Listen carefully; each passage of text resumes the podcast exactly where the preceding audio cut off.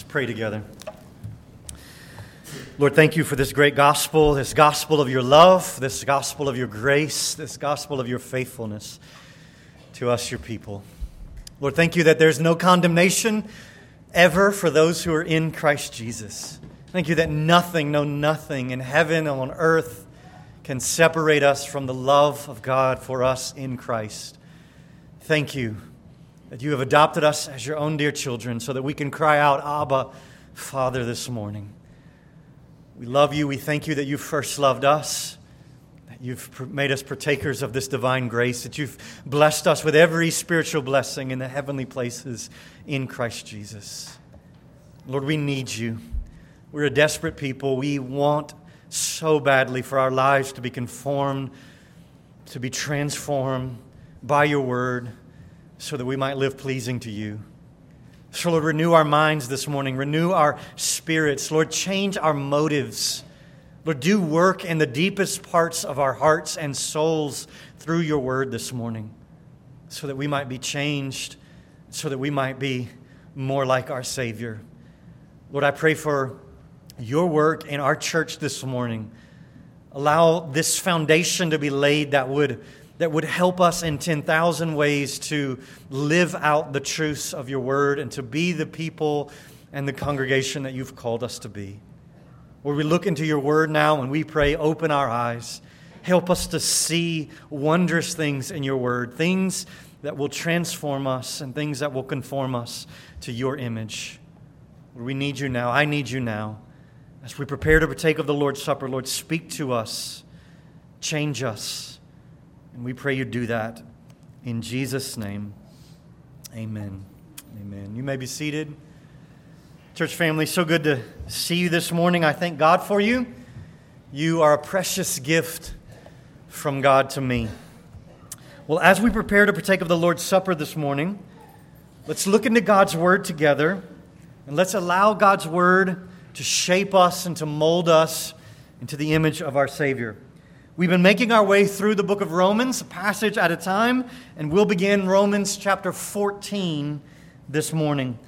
In this section, Romans 12 through 16, Paul is exhorting us to live in response to the good news of God's righteousness in Jesus. Now that we have salvation, now that we have justification by faith alone, now that we've been counted righteous by our God, now that we have eternal security in Jesus, now that we have no condemnation ever, how should we live? What does it look like to be a living sacrifice and to live in light of the second coming of Jesus? This morning, Romans chapter 14 verses 1 through 12. Follow along as I read God's word over us. What a joy, what a privilege to read God's word together today. Listen this.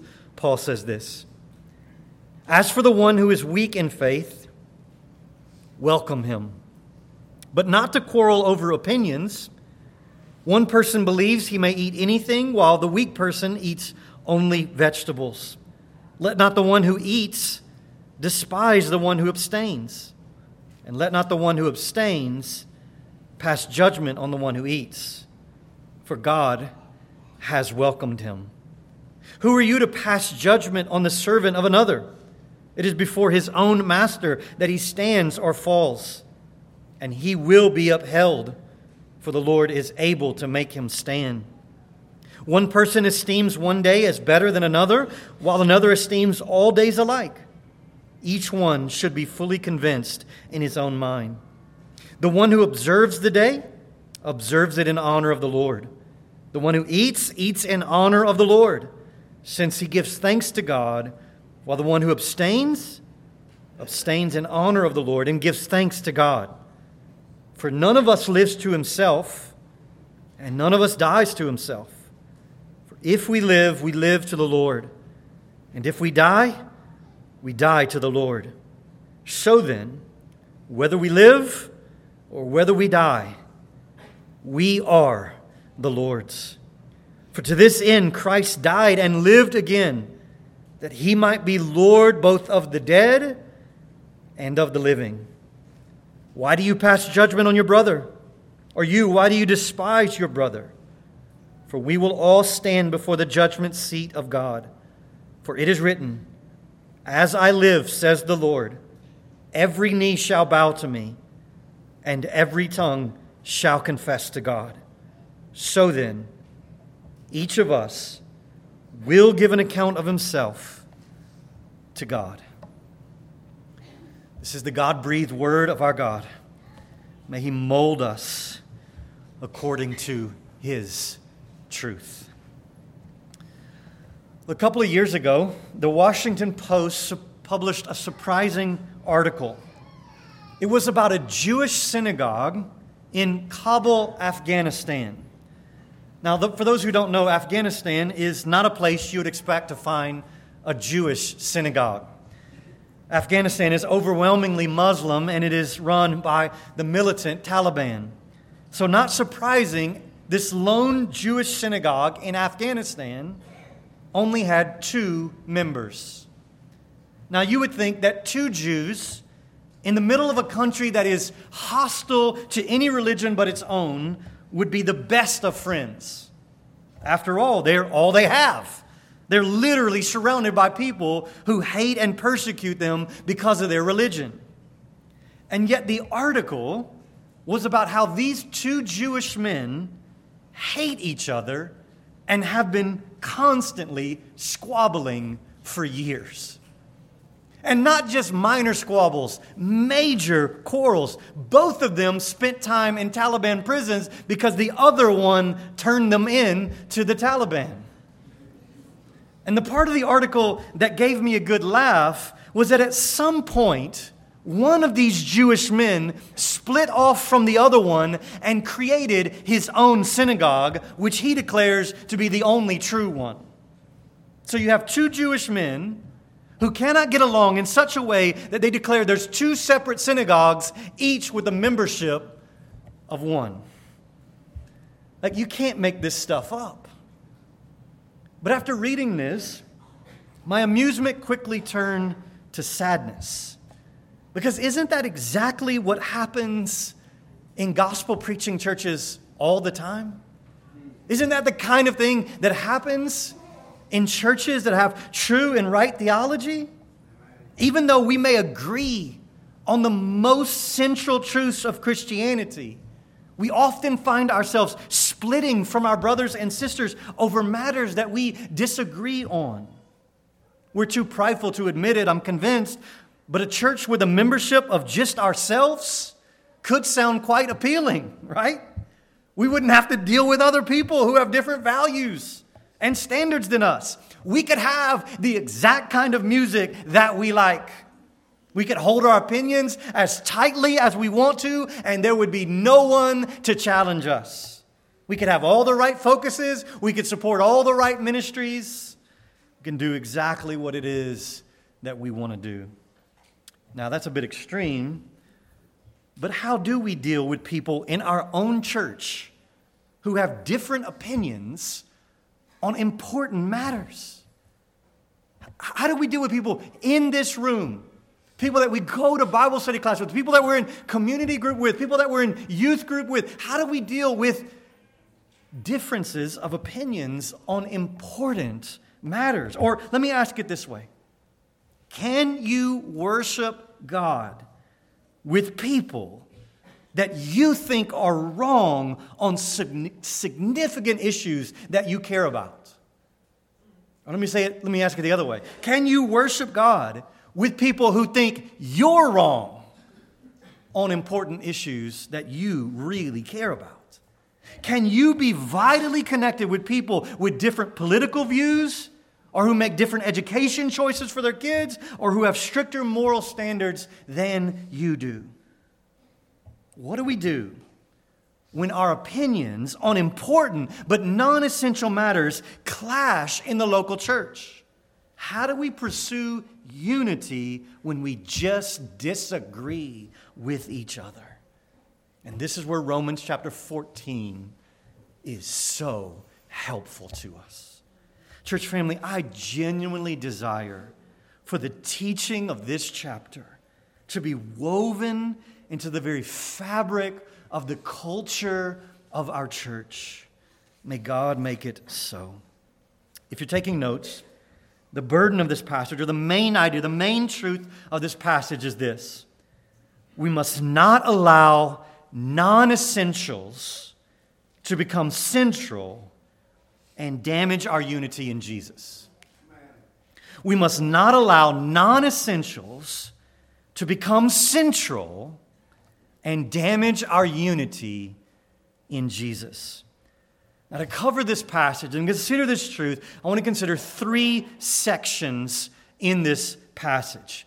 You have the situation, the solution, and the foundation. So, three sections the situation, the solution, and the foundation. So, first, notice the situation in the church in Rome.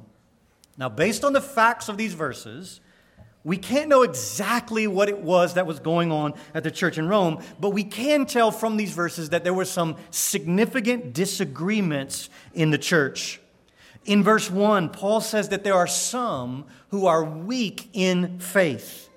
Now, he doesn't use the word strong in chapter 14, but when you get to chapter 15, verse 1, he does say that there are some who are strong. So we have some who are weak in faith, and we have some who are strong in faith, and these two groups disagree, have some strong opinions on, on these matters that they're quarreling over. That's the situation in Rome.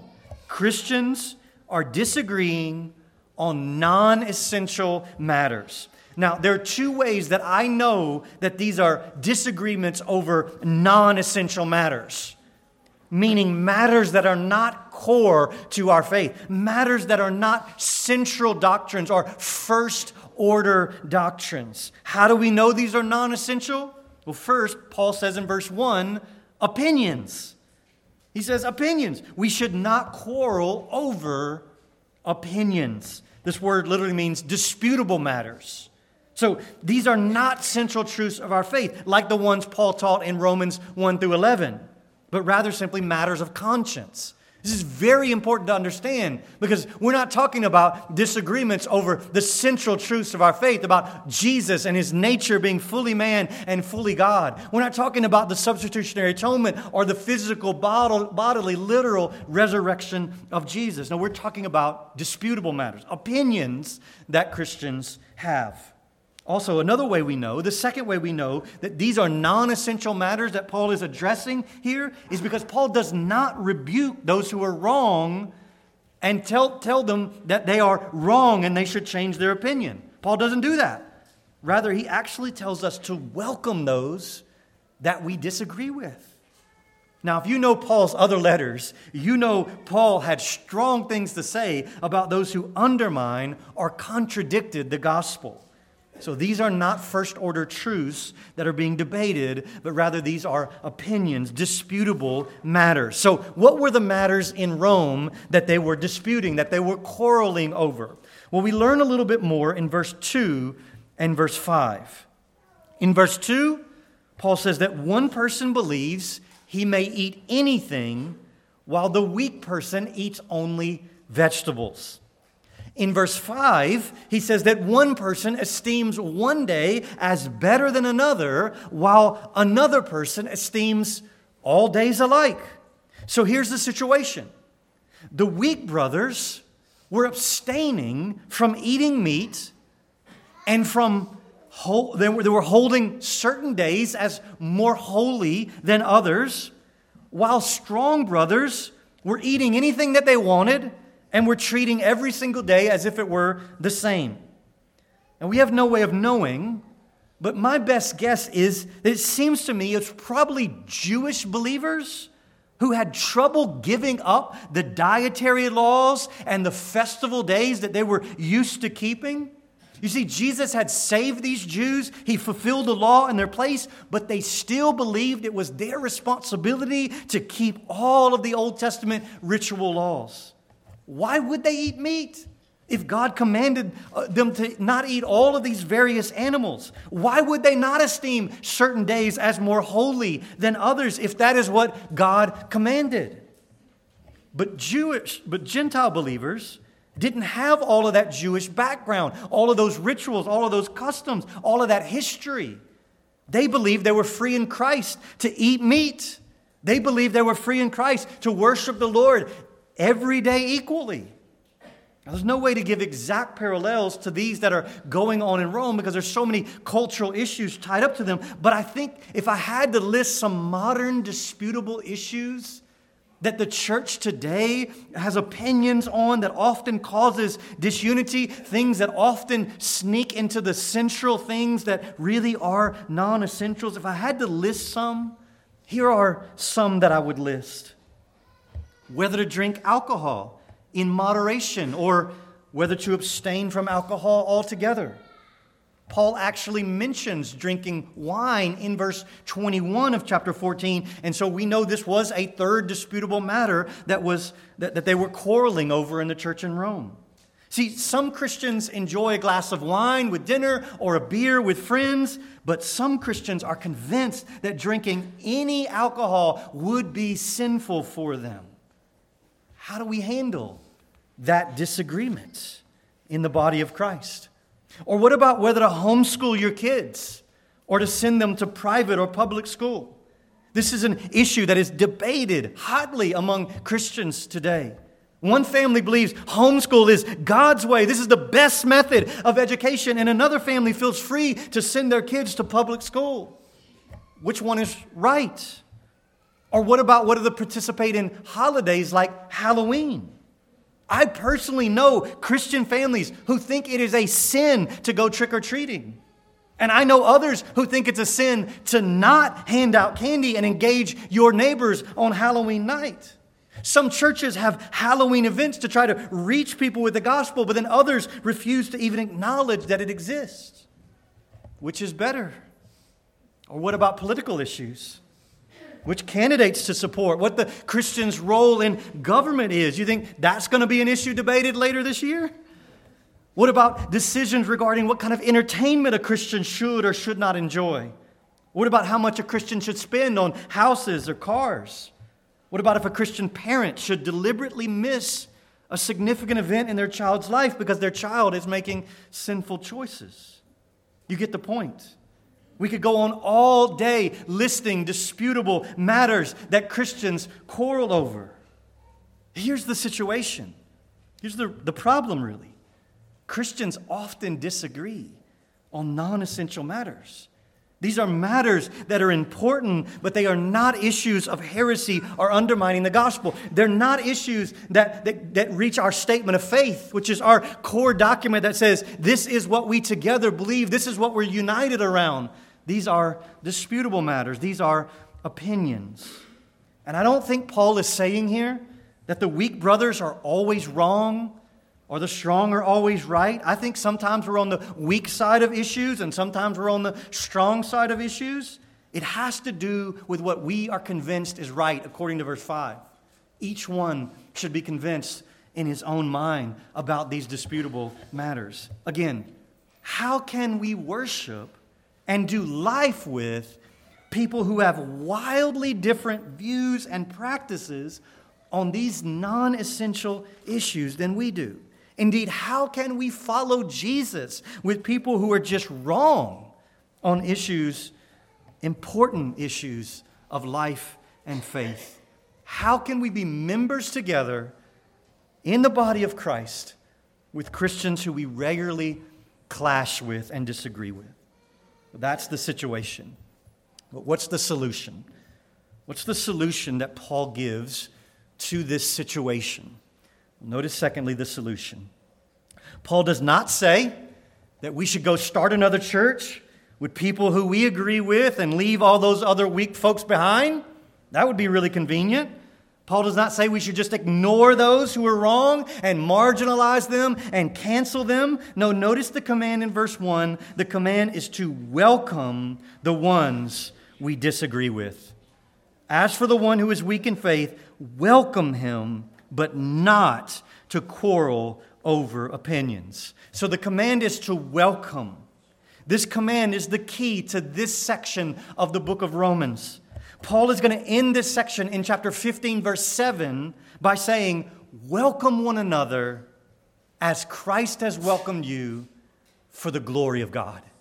Welcome one another as Christ has welcomed you for the glory of God. And so, the way to glorify God in this situation, in these disagreements, is to welcome the one you disagree with, to welcome them. To welcome means to receive into one's life.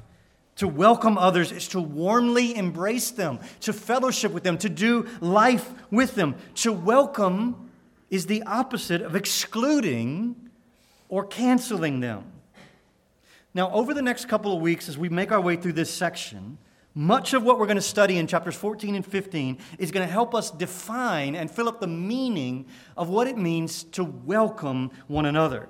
But in our passage today, Paul gives us some help as to what it means. He fleshes it out a little bit more. Look at the temptations he shares for both the weak and the strong in verse 3. So, this is the opposite of welcoming one another. Verse 3 Let not the one who eats despise the one who abstains. Let not the one who abstains pass judgment on the one who eats, for God has welcomed him. So, the unique temptation for the weak brother is to pass judgment on the strong, right? Because the weak person abstains from eating meat, he judges the strong brother for eating. The weak look over the aisle and say, I can't believe you would do that. They judge them, but then the unique temptation of the strong brother is to look back over and despise the weak. Right? The strong think the weak are being overly legalistic, and thus they downplay their, their, their convictions. They despise their opinions. So to welcome one another means not pass judgment and not despise those that you disagree with on non essential matters. So, which one of these do you struggle with? Which way do you lean between these two? Do you find yourself more often judging others or despising others for their opinions? I find myself doing both depending on the specific issue. Both despising and judging are the opposite of welcoming one another as we have been welcomed by Jesus. Now, a few clarifying comments about this. In this passage, Paul clearly sides with the strong on the issues involved. Paul clearly thinks the strong are right and the weak are wrong on this issue. In fact, in chapter 15, verse 1, he says, We who are strong have an obligation to bear with the failings of the weak. So, in some disagreements, there is a right and there is a wrong. However, that is not Paul's main concern on these disputable matters. He, notice, he doesn't take any time saying why the weak are wrong on these issues. He doesn't take any time to explain theologically why they should hold a different position. He doesn't do that at all. You know why? Because that's not his main concern. His main concern is to get each group to stop criticizing the other and to accept one another in a spirit of love and humility unity. In other words, you need to hear this, and I need to hear this. There is something more desirable than being right. There is something better than always being right on every issue. Now, listen, those of us who love our theology and love getting things exactly right, we need to hear this. There is a goal that is far better than merely being right. Because listen, you can be right on the issue, but very wrong in your attitude toward others. As First John would say, love covers a multitude of sins. Paul is saying it's not ultimately about who is right or who is wrong on these non essential matters. It's not. Like, I can't hear that often enough. Because I, I want to be right so badly. It's not ultimately about being right or wrong. It's ultimately about the unity of the church. For the sake of unity, we are to welcome one another, even in the midst of important disagreements. Now, I don't think Paul is saying we can't try to help weak brothers grow and mature on certain issues. We can discuss disagreements. We can discuss opinions. We can help others along in their maturity in Christ. We just must not insist on it in such a way that we push away, that we stiff arm our brothers and sisters in Christ. It comes down to motive and humility. Motive and humility. Welcome one another. Welcome one another. Don't despise one another. Don't pass judgment on one another. But why? Why? What's the foundation for this command? Well, that's what Paul spends the rest of this passage fleshing out. And so notice third, the foundation. The theological foundation for why we don't pass judgment and why we don't despise, but rather welcome one another. Paul gives at least five theological reasons in this passage to not quarrel over opinions, but rather to welcome one another. Why should we welcome a brother whom we disagree with? Why? Number one, welcome him because God has welcomed him. Welcome him because God has welcomed him. Notice the ground our foundation at the end of verse 3. He says, Let not the one who eats despise the one who abstains. Let not the one who abstains pass judgment on the one who eats. Why? For, because God has welcomed him. This is the same word as in verse 1. Welcome him because God has welcomed him. In other words, we are called to imitate God in this. If God is willing to accept someone, even though they have different opinions, we certainly should be willing to accept them and embrace them as well. So I think Paul is pointing back to the truth of our justification.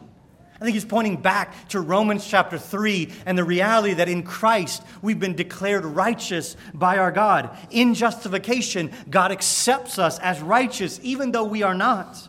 He welcomes us and thus we should not despise or pass judgment on those that God has righteous, on those that God has welcomed, on those that God has accepted. When we disagree on important matters in the local church, we should remember that we are called to act like God in this and to welcome one another. Don't make non essentials central. Keep the main thing the main thing. Secondly, why should we welcome one another? Welcome Him because Jesus is his Lord, not you. Welcome him because Jesus is his Lord, not you. Look at verse 4. Paul says, Who are you to pass judgment on the servant of another?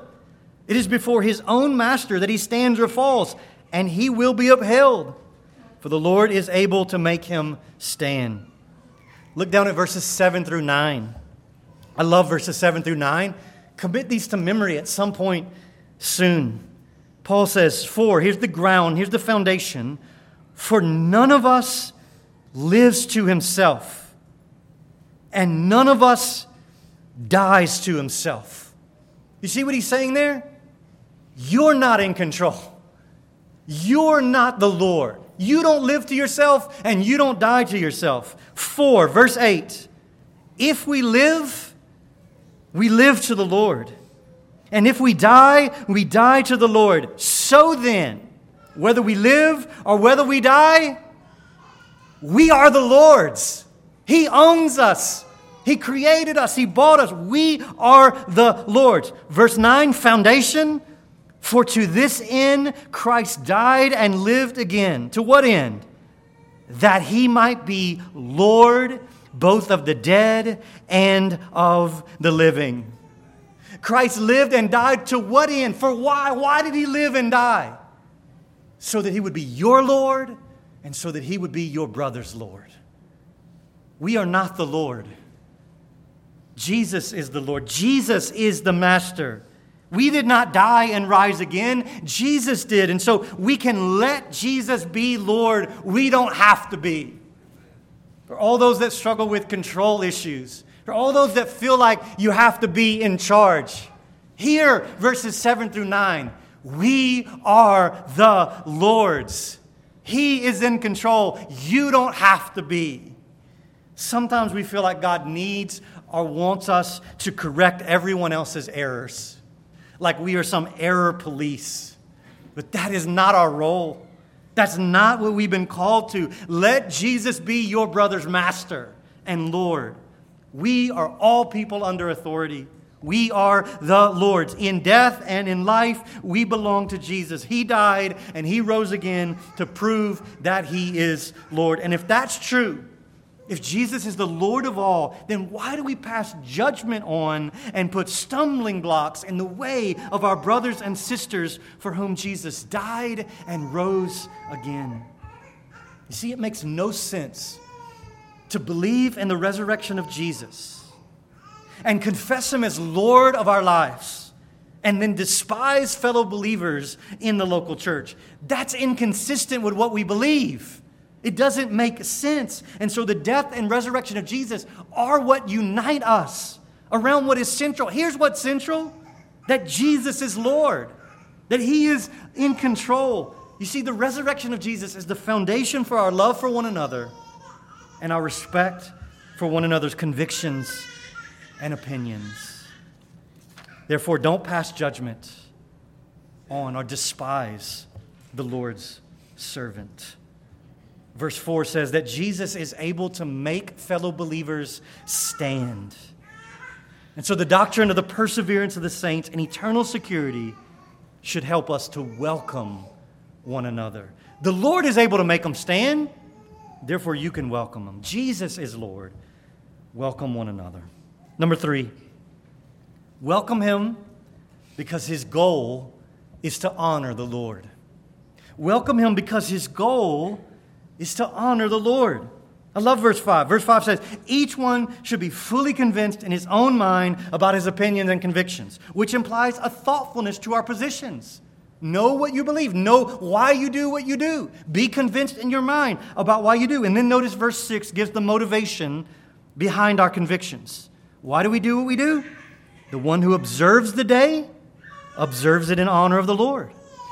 The one who eats eats in honor of the Lord, since he gives thanks to God, while the one who abstains abstains in honor of the Lord and gives thanks to God.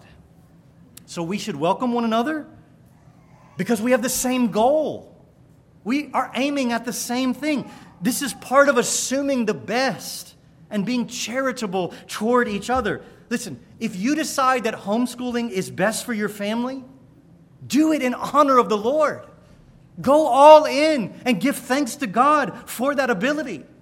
And if you decide that public school is best for your family, do it for the glory of God. Give thanks to God for that option. And honor the Lord. Honor the Lord by allowing fellow believers to honor the Lord with their convictions. You see, if we have the same goal, if we're shooting at the same target, how can we despise and pass judgment on one another? We want the same thing. We're aiming at the same goal. Of course, this implies that over all of life, we're asking the question what most honors the Lord? Can I honor the Lord watching this movie or having this drink or getting this tattoo or voting for this candidate? Can I honor the Lord doing that thing? And if you abstain from it, abstain for the glory of Jesus. And if you partake, partake for the glory of Jesus. And respect and honor your brother and sister whom you disagree with because you have the same goal.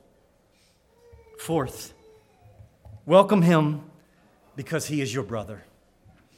Welcome him because he is your brother. Notice the tone of verse 10. Paul asks, Why do you pass judgment on your brother? Or you, why do you despise your brother? He's your brother. She's your sister. You're part of the same family. You have the same father. Therefore, have brotherly affection. Show grace to the weak brother because he is your brother. She is your sister. In all disagreements over disputable matters, keep in mind that we are family. We are graciously adopted by the generous Father of both of us. Don't despise, don't pass judgment on your brother because he is your brother. Fifth and finally, foundation. Welcome him because we will all stand before the judge. Welcome him because all of us will stand before the judge. So in verses 10 through 12, Paul emphasizes that there is coming a day when we will all stand before the judgment seat of God. We will all give an account of ourselves to God. Every knee will bow and every tongue will confess. And in light of that, Paul says, welcome one another. In light of the coming judgment, welcome each other. If a brother is wrong and has wrong motives, he will be judged.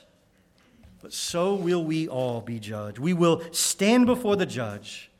And friends, when we stand before the judge, we won't care about which political candidates or policies our brother supported or didn't support. No one will be looking at tattoos at the great white throne judgment. It won't matter if your Christian sister breastfed her children or used formula.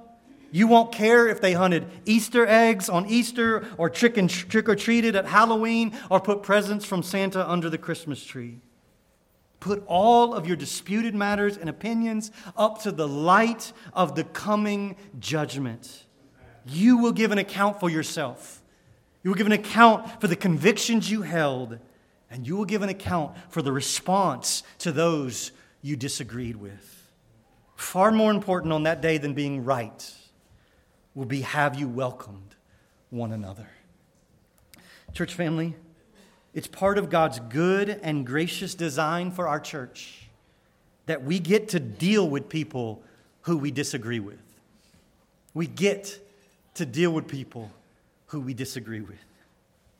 If you were part of a church where you were the only member, or whether it's full of people who have the same opinions as you, you would never have an opportunity to exercise patience or forgiveness. You would never have the joy of welcoming one another as you have been welcomed by Jesus. Well, think about how the Lord's Supper is a perfect response to the truths that we learn in this passage. Because the Lord's Supper is an intentionally corporate practice. We don't do the Lord's Supper by ourselves in our room, just me and Jesus, but rather we do it here together when we gather because it calls us to unity. Are we loving one another? Is our unity founded on the central truths of our faith, the death and resurrection of Jesus? Can you partake side by side with a brother or a sister who has very different opinions than you on important matters, but you can partake together because you believe in the death and resurrection of Jesus, and that's the only way to experience salvation?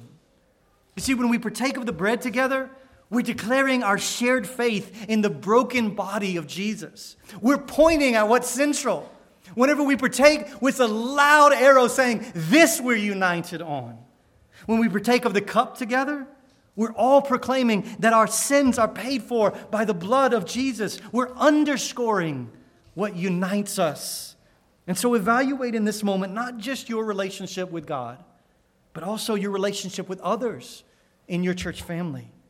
And where you have fallen short, repent and trust that Jesus' death is a sufficient payment for your sins. So, listen, if you're not following Jesus, if you're not committed to a local church like this one where people know you and you know them, then Paul would say in 1 Corinthians 11, do not partake in an unworthy manner. This ordinance is not for you if you're not following Jesus. So take this time to evaluate your life, evaluate eternity, and ask God to open your eyes to the gospel of Jesus Christ. But if you are trusting in Jesus, if you are committed to his church, then partake today with joy and amazement that Jesus is everything you need. And he's also everything your brother needs. And so as we partake, we, we partake intentionally together because we are individually members one of another. As the music team comes, as the deacons who are going to serve us come, let's evaluate ourselves before we partake of these elements. Allow God's word to be like a mirror to show you where you fall short and where you need Jesus. As we pass these elements out, let's take the time to evaluate ourselves before our God.